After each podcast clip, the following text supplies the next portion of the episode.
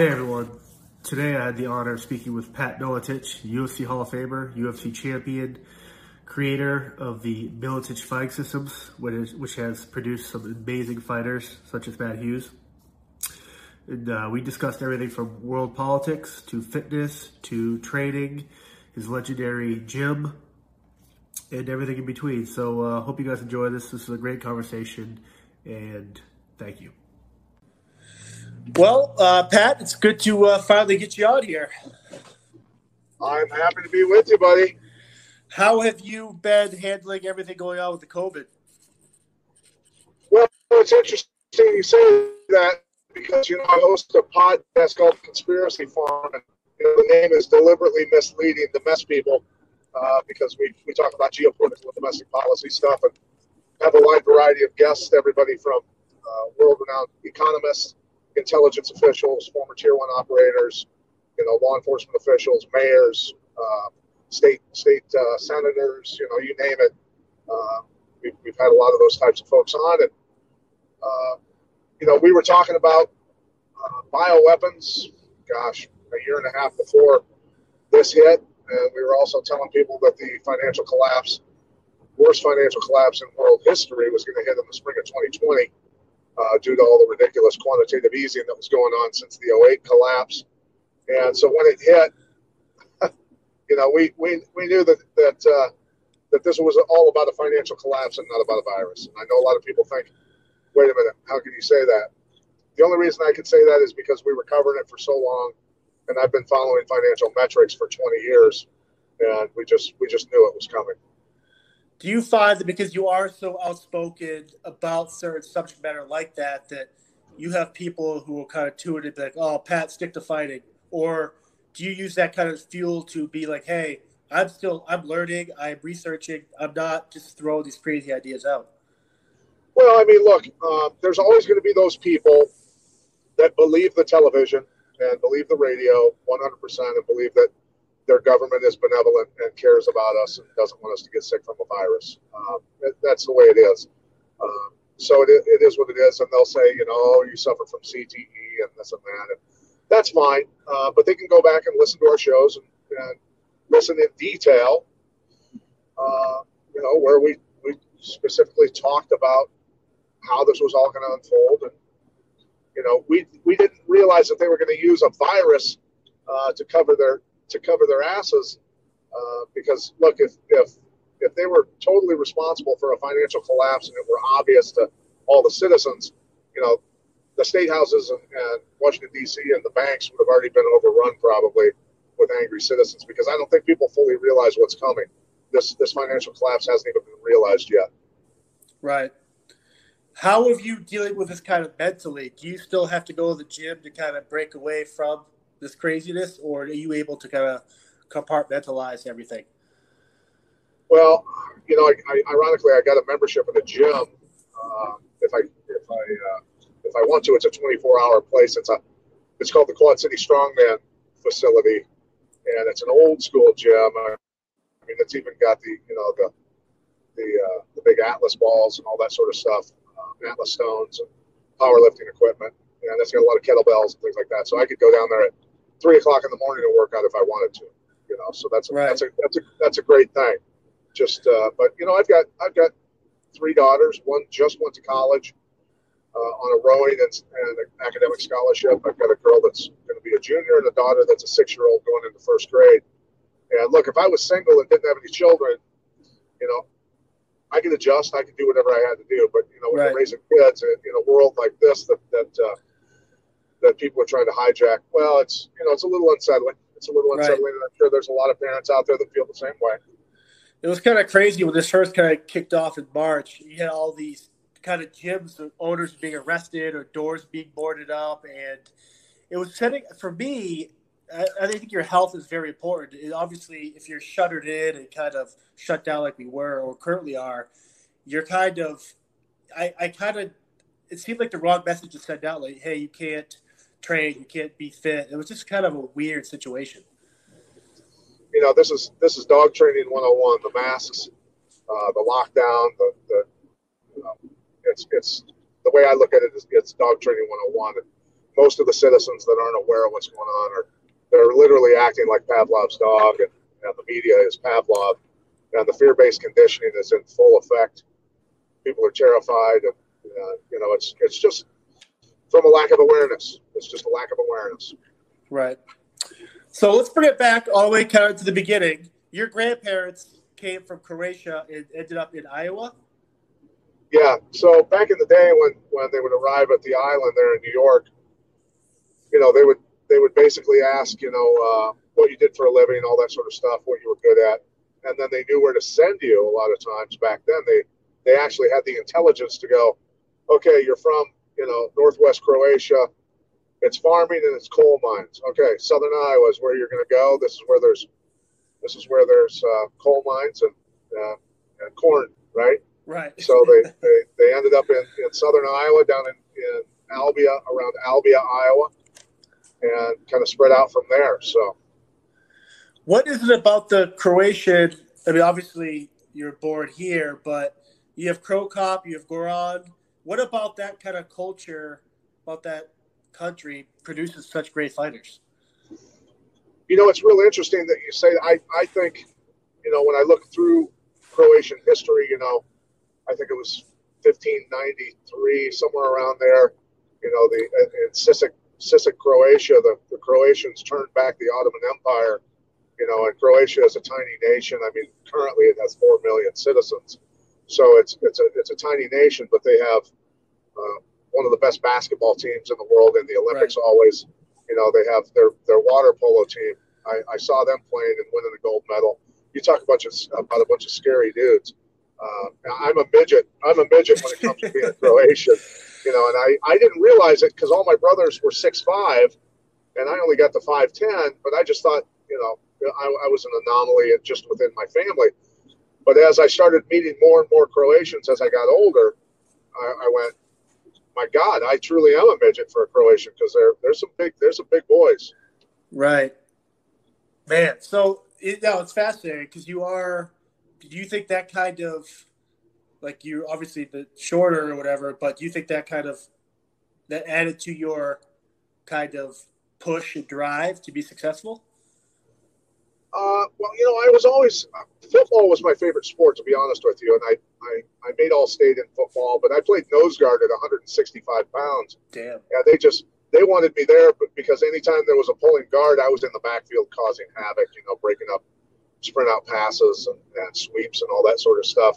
But I thought for sure, you know, I was going to be six five like my brothers, playing linebacker for the University of Iowa, have a great NFL career. I had it all planned out, brother, and uh, I truly did. I loved football. I, I, there was nothing more to me, nothing more exciting to me than uh, full speed collisions and, and, leveling people. And I just I loved it. But uh, you know, as it turns out, I I started cutting weight for wrestling in sixth grade, and I think cutting weight through the through the winters, into the spring, and into the summers for freestyle and stuff like that. I think it, it because back then cutting weight was just starvation. So I think ultimately I probably stunted my growth on my own. I probably would have ended up being a big guy, right? But uh, because I was so malnourished for so many years from wrestling, um, I just didn't grow like my brothers. Is it difficult to well, obviously, you're changing weight changes your body, but does that affect your training, or is it you have to kind of you just kind of keep it the same? You know, you just get you get used to it. I mean, like I said, I started cutting weight as a sixth grader, which is 12 years old. I didn't know anything else my whole life. You know what I mean? Um, so you just learn, and it, it, it, does create mental toughness. There's no doubt about it. Um, and you just you just you learn to deal with it. And I remember many many nights, you know, in high school even laying in my laying in my bed in the basement of my mom's house, knowing the refrigerator was just up up the stairs, and laying there starving and thirsty with cotton mouth, you know, and everything else, and knowing that I had to weigh in in the morning and all that good stuff. So it was, you know, it, it, it definitely created mental toughness. Did you have a coach that kind of pushed for that kind of mental mentality, or was this your decision to kind of I'm going to excel no matter what I'm doing, and right now I have to cut weight? you know, it was just a way of life in Bettendorf, Iowa. You know, wrestling wrestling is king in oh, Iowa, oh, and and Bettendorf was Bettendorf was definitely one of the one of the premier cities in Iowa for wrestling. I mean, we had probably the best high school wrestling team in the history of wrestling, uh, high school anyway, in 1982 when I was a sophomore. That team is getting inducted into the Dan Gable National Hall of Fame here on Saturday night, which I'm going to go and attend that because I looked up to all those guys on that team. And it was just a way of life. I mean, Bettendorf, you know, the, in Iowa in general, you know, crappy wrestlers go out for basketball. You know, that's just the way it is.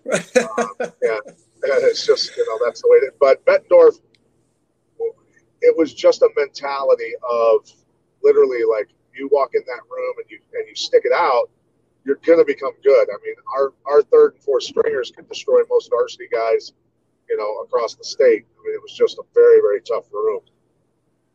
So you go from wrestling. What kind of led you into like the martial art, like the jujitsu and karate? Uh, well, I boxed a little bit as a teenager, also um, under Alvino Pena, uh, the Davenport Boxing Club, and they had at that time, you know, Michael Nunn, the uh, the McGowan brothers, Langby, Levon McGowan, uh, Jayoma McGowan, who I was real good friends with. Uh, they created, you know, the Antoine Eccles and a lot of other great boxers. They had the best amateur boxing team in the world or in the country at the time, and uh, so I I uh, trained down there for a while as a teenager, and then um, I ended up I was I was going to junior college for wrestling. My mother got heart problems.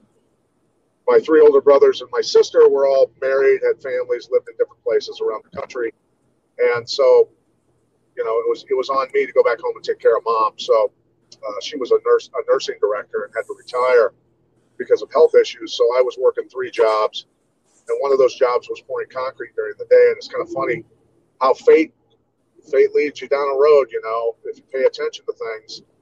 Uh, my one of the foremen on the job was a guy from Kentucky, but he was a black belt in karate, and he was bragging about how a karate man could destroy a wrestler. now, now this this poor this poor unsuspecting Kentucky boy had no clue what he was getting himself into because he apparently not had a wrestler grab a hold of him before. But he he challenged me to a fight uh, in the field out where we were working on the highway at lunchtime. And I said, "You you sure you want to do that?" And he's like, "Oh yeah, we you know in his southern draw, he's like, "Oh yeah, boy, we'll go out there. I'll show you what's up." And uh, and you know, so I said, "You're not going to fire me when I kick the shit out of you, are you?" And he goes, "No, no, I won't fire you." So went out there and I just double legged him quick, took him down, slapped him around a little bit, and uh, yeah, I think he realized pretty quick, and he he goes, "You should come to my kickboxing and karate gym uh, where I train. I think you'd be really good at it." And I thought, "Yeah, I'll come. I'll check it out." So uh, I came four days in a row, and I was not impressed. They were they were teaching katas and all that sort of stuff. But on Friday was black belt sparring night, and so right after I got done uh, with my fifth free lesson, I was I was going to walk out the door and never come back.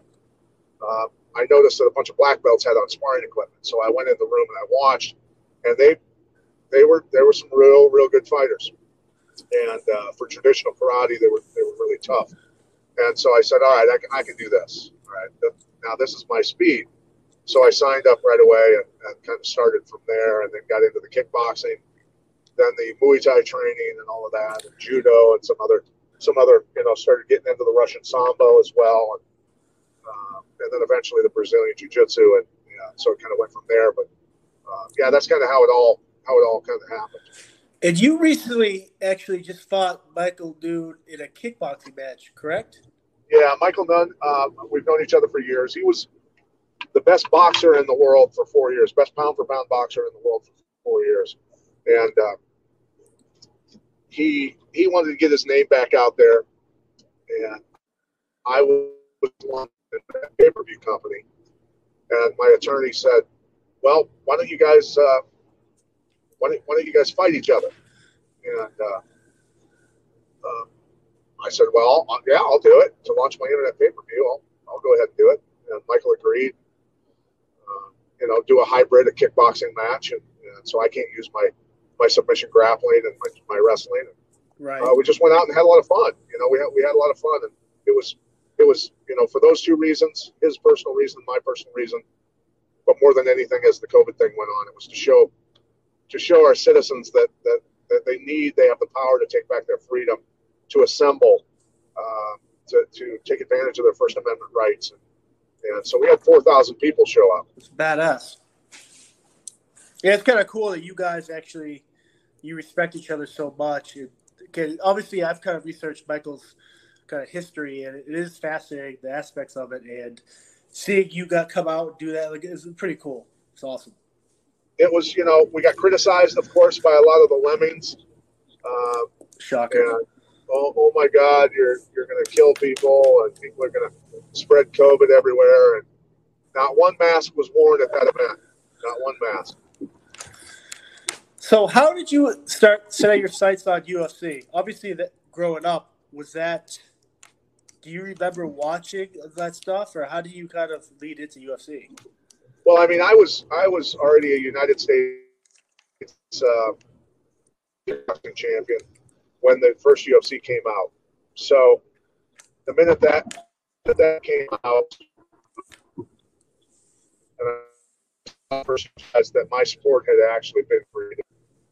So, you know, it was, I, I mean, the minute I saw it, I said, this is it. This is my sport. I'm going to win a world title. Crazy. So, was there any sort of fear kind of jumping out there, putting yourself out there to defend not only your name, but kind of like your your lineage? Um, I mean, look, anytime you anytime you climb in a cave, the guy that's uh, you know, yeah, I mean, I didn't consider it. I really never considered it life threatening or anything. Getting your ass kicked because uh, the worst can happen to you, whatever. But uh, you know, it's it's uh, as you do it longer and longer. By then, I had had a lot of kickboxing matches, and as you as you fight longer. It's like the Matrix. Everything gets slower. Everything happens slower. Um, you see things happening before they happen, all that sort of stuff. So you, you know, it, it's it's just like experience. You know, it's I've never been in a gunfight before. I've had people shoot guns at me before, right? But I've never been in a gun battle. You know, and the guys that have done it a hundred times, they know what the hell they're doing. Those guys are experts. Um, me having somebody shoot a gun at me, um, you know, everything's happening pretty damn fast at that point, you know. Right. I've never right. done it before, right? As the welterweight champion, you you I think you had what five title defenses. Is your mentality? I think so. Yeah. Is your type mentality? Does it is it different from when you're chasing the title versus when you already have the title? People are chasing you.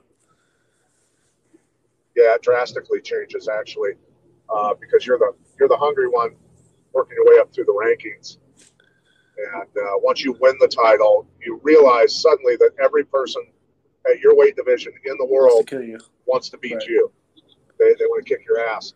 So that's when the pressure actually is on uh, because everybody's studying you, everybody knows you, knows what you do well, uh, game planning against you. And, and so, yeah, you get a target on your back at that point. You're the you're the you're the you're the best gunslinger in the world at the point at that point, and uh, and everybody wants wants to kick your ass and take what you got.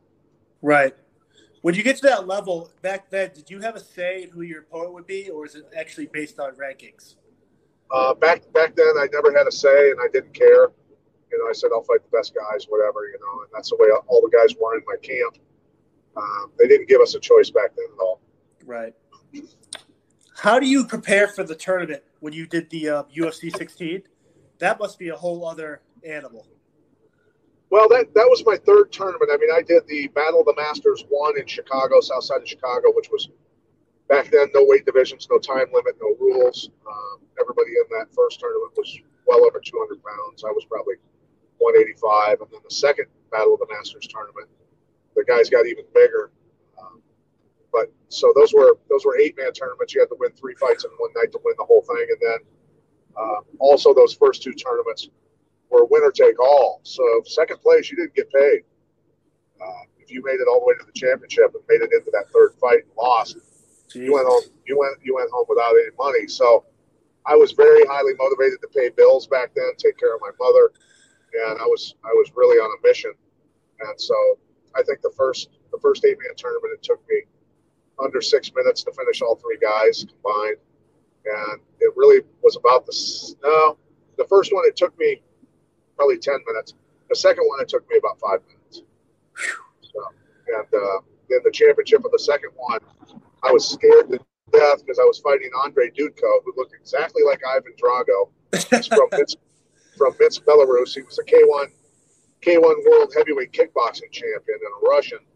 And uh, I was watching him knock the shit out of his first two opponents. And So I was I was a little nervous going into that one, but luckily I was able to get a takedown on him early on and, and catch him in a choke and finish him quick. Is it was it difficult to kind of study these fighters? Because obviously this is before social media. Every fight, every camp videos out there. How do you prepare for something you don't really know? Just kind of watching those couple of fights you can. You watch them that night. Man. Watch them that night, and you see what they do, and that's it. It's uh, you know, it's close to it's close to getting off, I guess, getting off your bar stool with another professional fighter and, and not knowing anything about them and just getting after it, you know. Right. At what point did you kind of feel like you could transition into a teacher?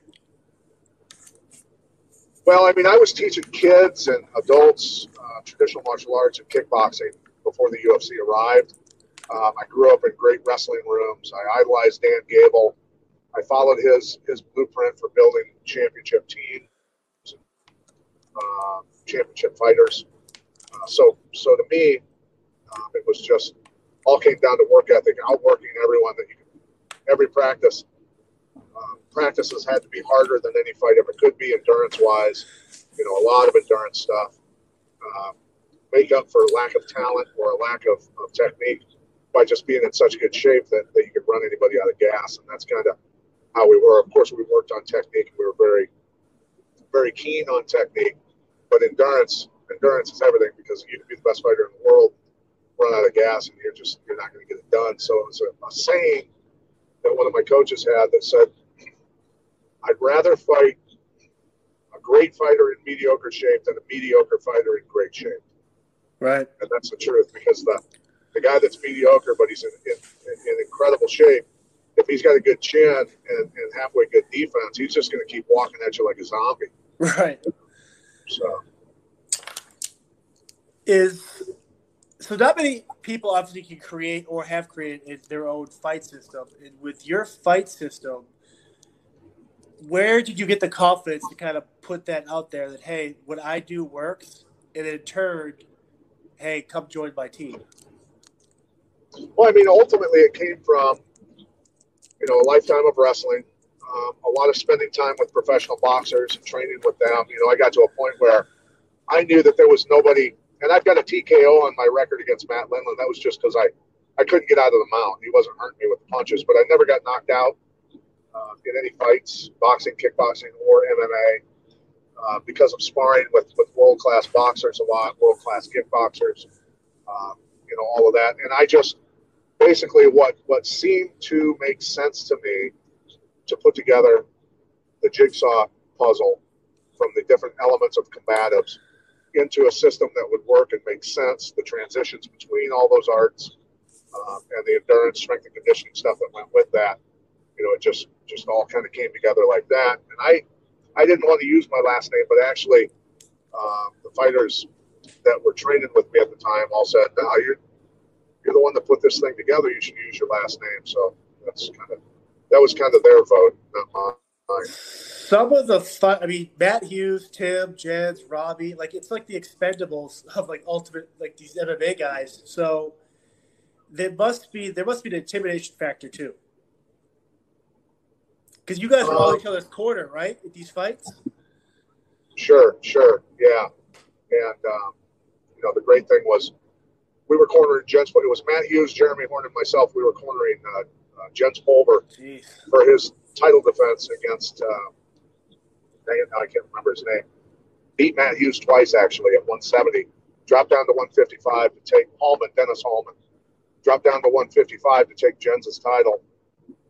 And Jens was such a ferocious puncher and a uh, All-American wrestler out of Boise State, just a very dangerous guy at 150 pounds. He had the power. I watched him knock out a heavyweight in sparring one time. So um, yeah, Hallman kept trying to take it down. They couldn't take it down, and he kept trying to pull guard. You know, and, and we were just we spent the whole fight hounding Hallman for 25 minutes, calling him a pussy, telling him to get up, you know, this and that. And by the by the fifth round, Hallman started flipping us flipping us off and telling us to fuck off. And so anyway, we were laughing at him and badgering him and this and that. So Jens won the fight, and we're walking back to the locker room. And Bernard Hopkins and his people were right behind us watching the fight. Awesome. And Bernard Hopkins Hopkins goes, "Dude, you guys are like a pack of jackals. You guys are ruthless."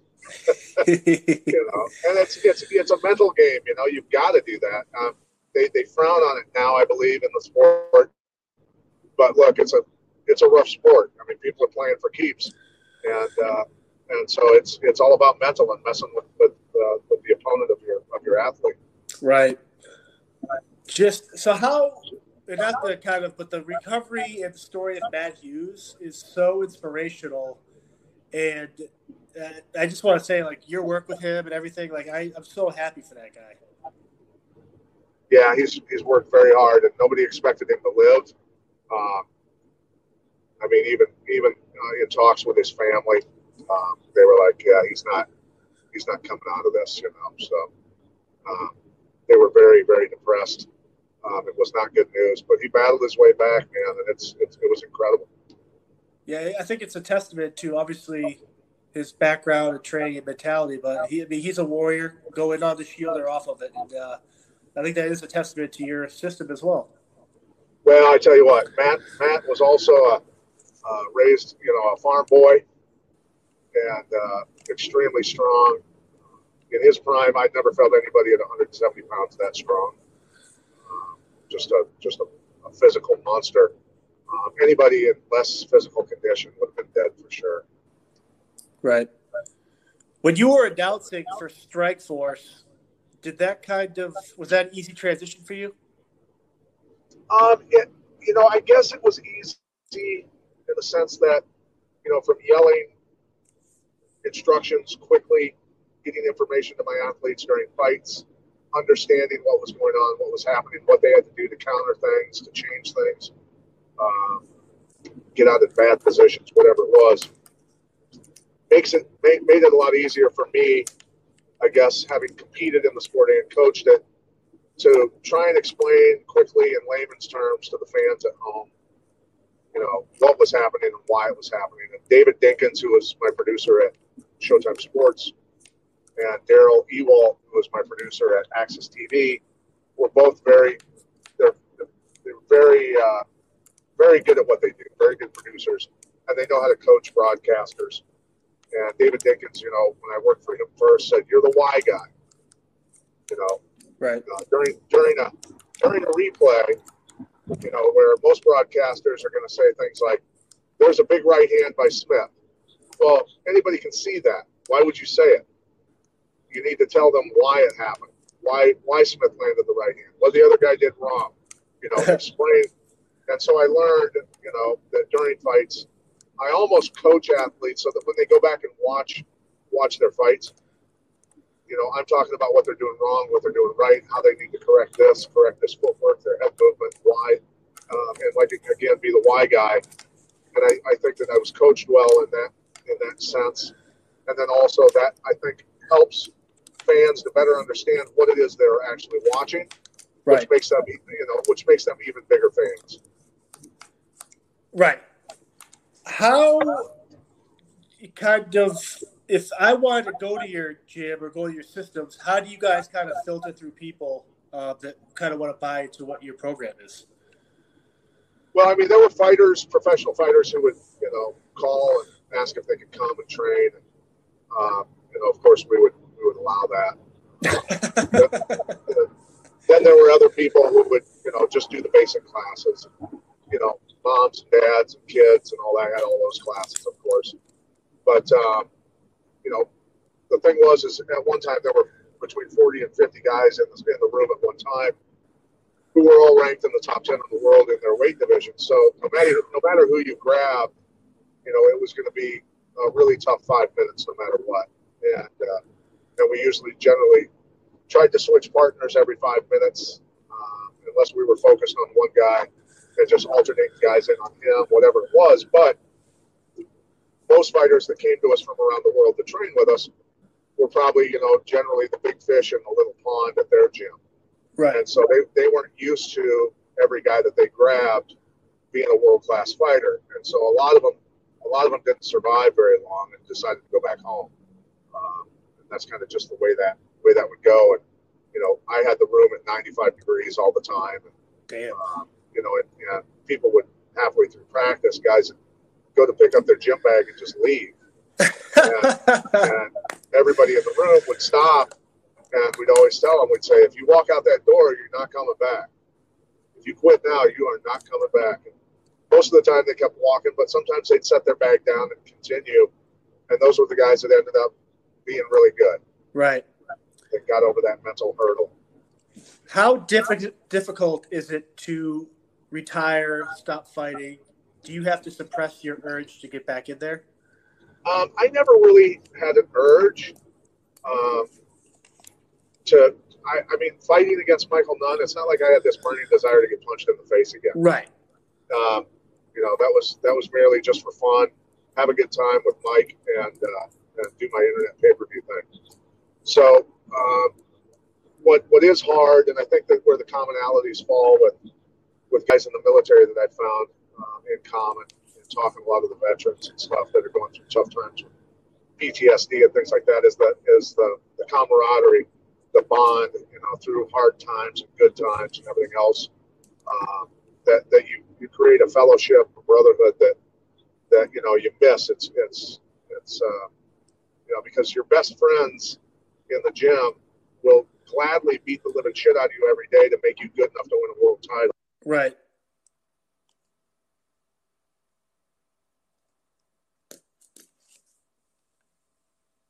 Hey, you there? You there, Pat? I think you broke out. Can you hear me all right? Yeah, I hear you now. All good. Yeah, We'll- but we'll the, it's the it's the camaraderie and the brotherhood that you miss, the intensity.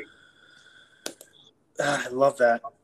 So, what kind of led you into working more of like the tactical police and law enforcement?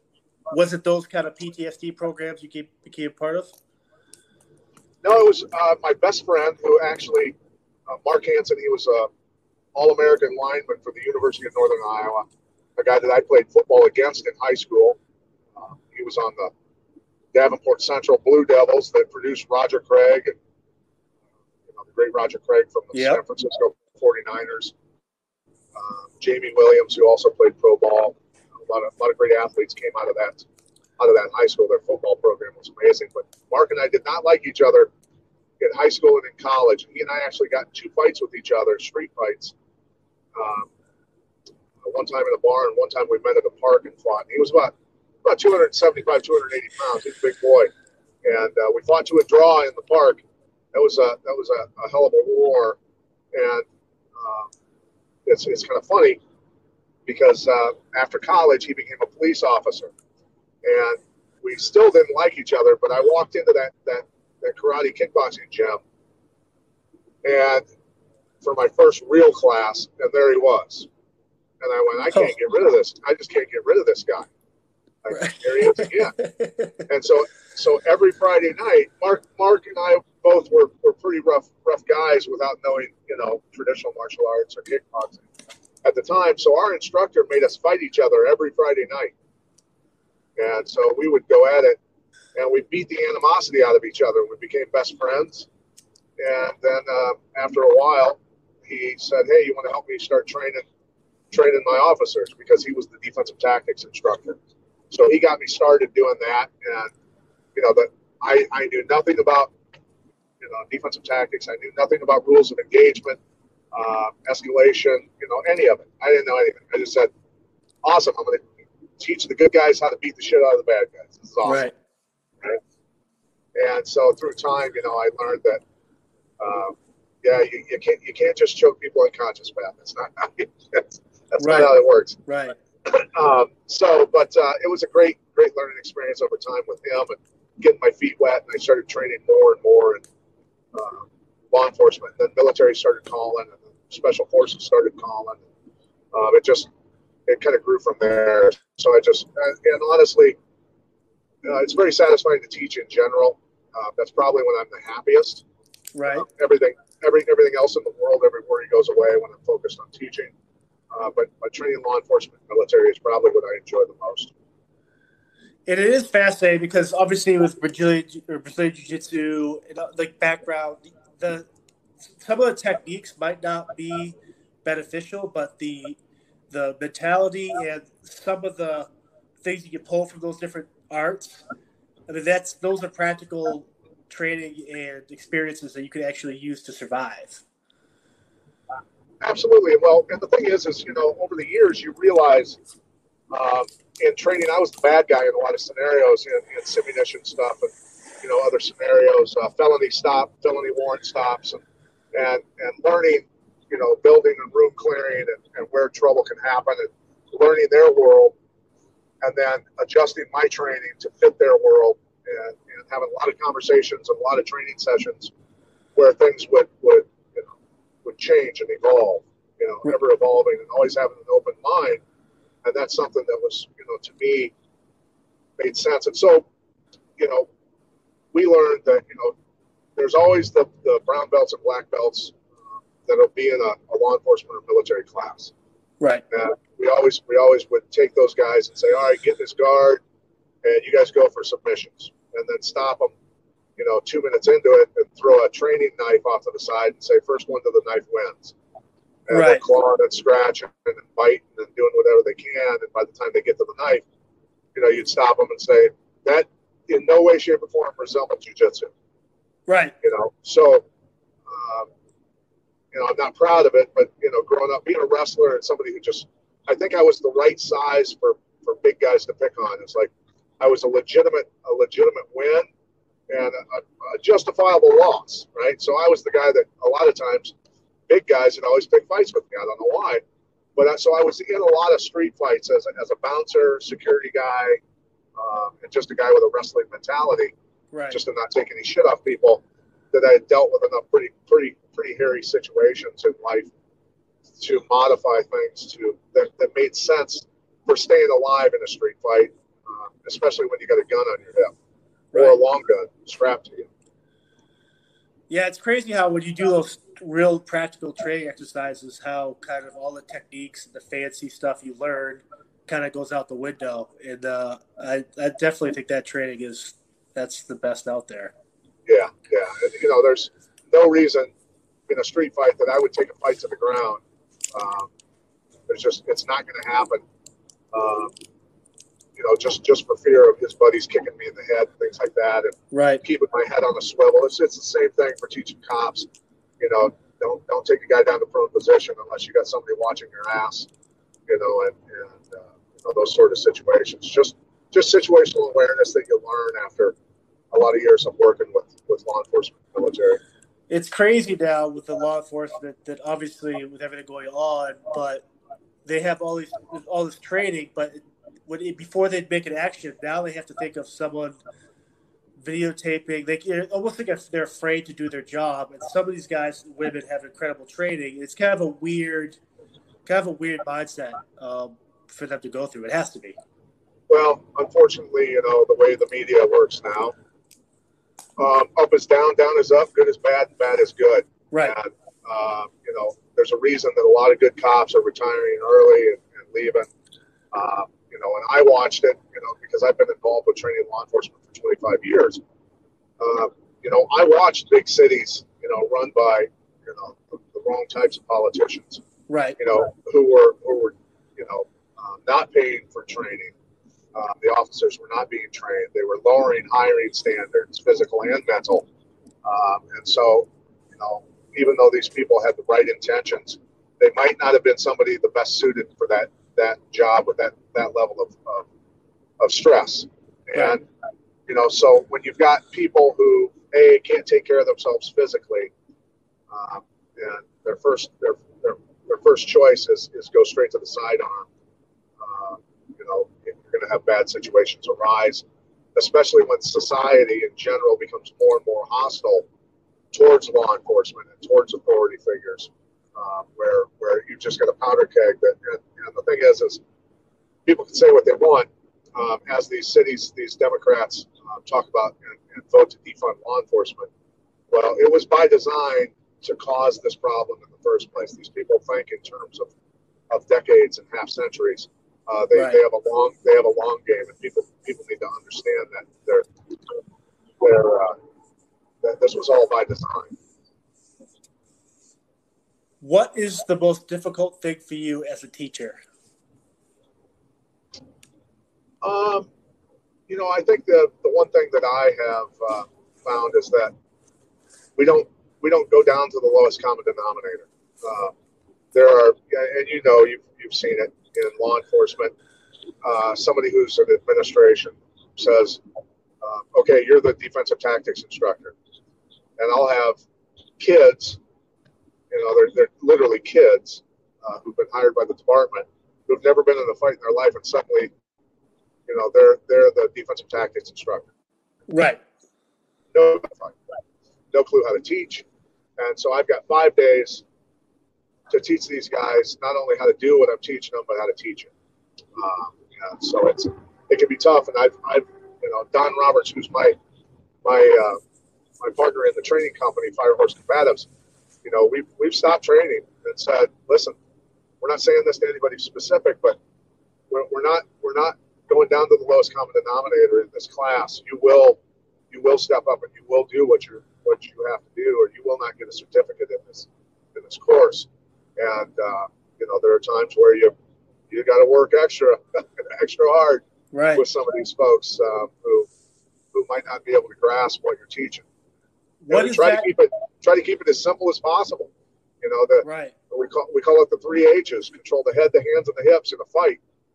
Um, if you control those those three H's and and uh, are, are, mindful of that sort of stuff, especially the hands. What's in the hands? What are the hands doing? You know, it's a, it's a lot better chance you're going to go home alive.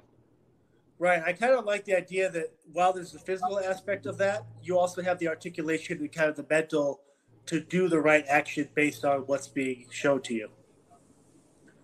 Yeah, yeah, sure. And, and you know, it's a uh, you know, for the people that haven't done it their whole lives, you know, for me, I, I, started wrestling at five years old, so I know my left from my right. There's people that don't even know their left from their right. They're trying to train, and right, uh, it, it, it, can be, it can get a little challenging.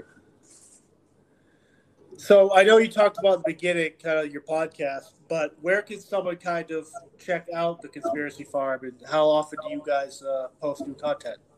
Yeah, we, we try to do at least one show a week. We have done during COVID. We've done five shows per week many weeks. Um, that gets a little exhausting. Uh, but we've had so many good good guests on. But people can go to theconspiracyfarm.com and find all of our, our episodes there. And uh, and then the only thing that I push supplement wise is uh, a product that I feel I've never seen anything like it in my life, and I'm not even remotely joking.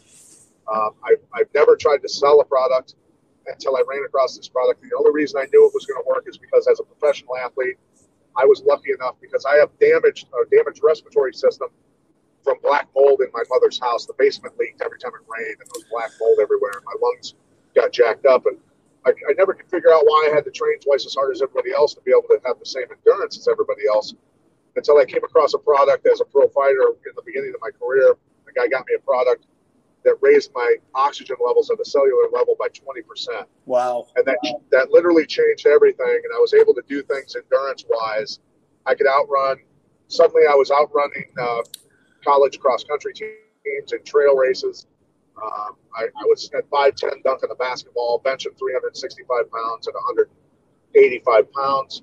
Um, it just took my training to a whole different level where I wasn't building up lactic acid. Uh, get up the next morning, not be sore, and train like a madman. And I got all my fighters on it. All my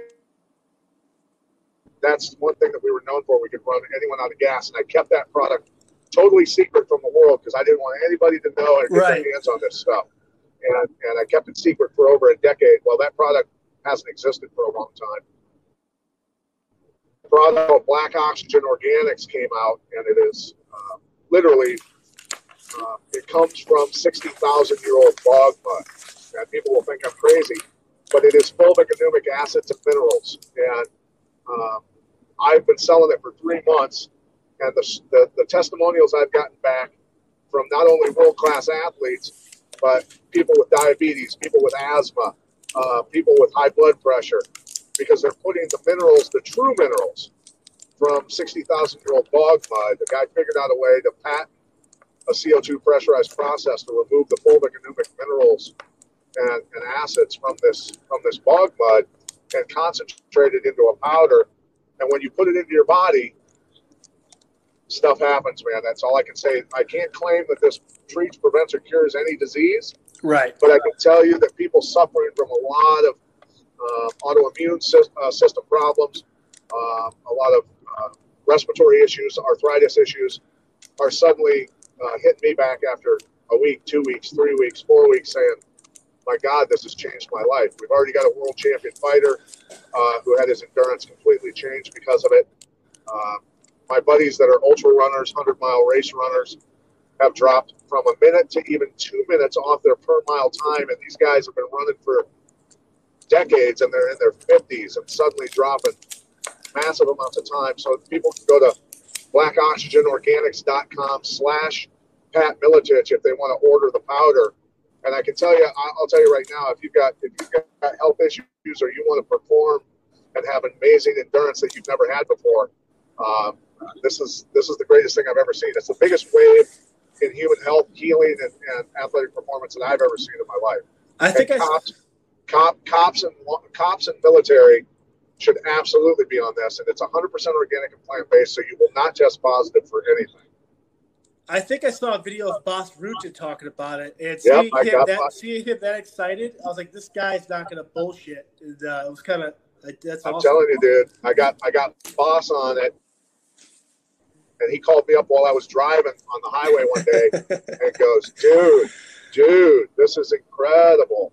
And so, you know, I've had I've even had autistic moms call me bawling because their sons are talking again because it it's nanonite in size, so it can go inside of the cell, deliver 45% more oxygen at a cellular level. It activates the mitochondria, which is the furnace of the cell, and then it when it leaves the cell, it drags uh, heavy metals, toxins, and even viruses out of the cell with it.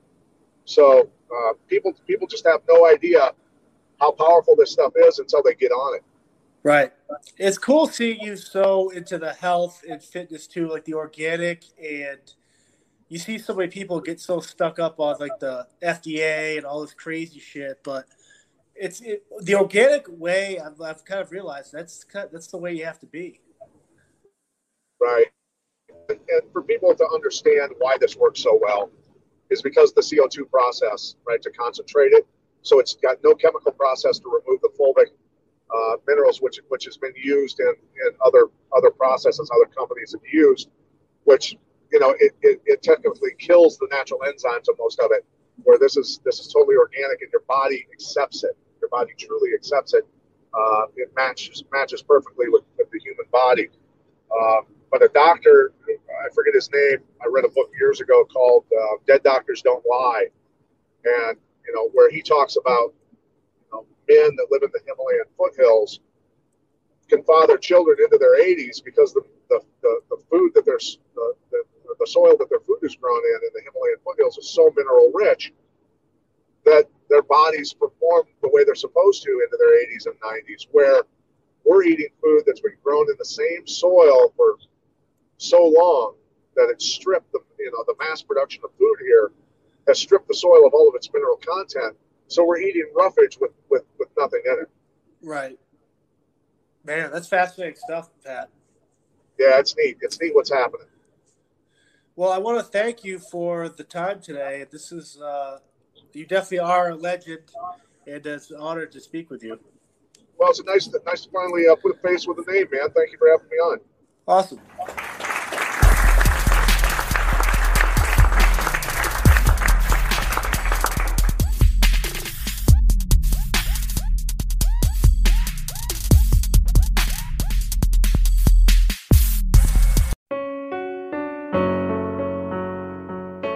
Hey, listeners, I'm Christy. And I'm Melissa, and this is Buried Motives, where we dig deep into the details of some of the most gruesome, Dirtbag Murderers. She said she enjoyed hurting things that can't fight back. And that is a disturbing view into the mind of a murderer and such a dirtbag. Yeah, that's not even strong enough words. This is totally a recipe for disaster. And not to justify whatever is going to happen, but you can totally understand and see how this would be in the works. If you were only to look at what she did later on and not know any of that history, she would appear like off the wall crazy. Oh, 100%. Because we're not even close to getting to the end yet. But you can just see this pattern and all this kind of stuff developing in her, which is what we're here for. We're digging deep. Join us each Thursday as we unearth the dirt bags that live among us. and the motives buried there. Hope you join us as we exhume the truth. I'm Matt Cundill, host of the Sound Off Podcast, the show about podcast and broadcast. Since 2016, we've been speaking with amazing people who have populated your ears for decades. Legendary broadcasters, research wizards, talent experts, podcasters, voice talent.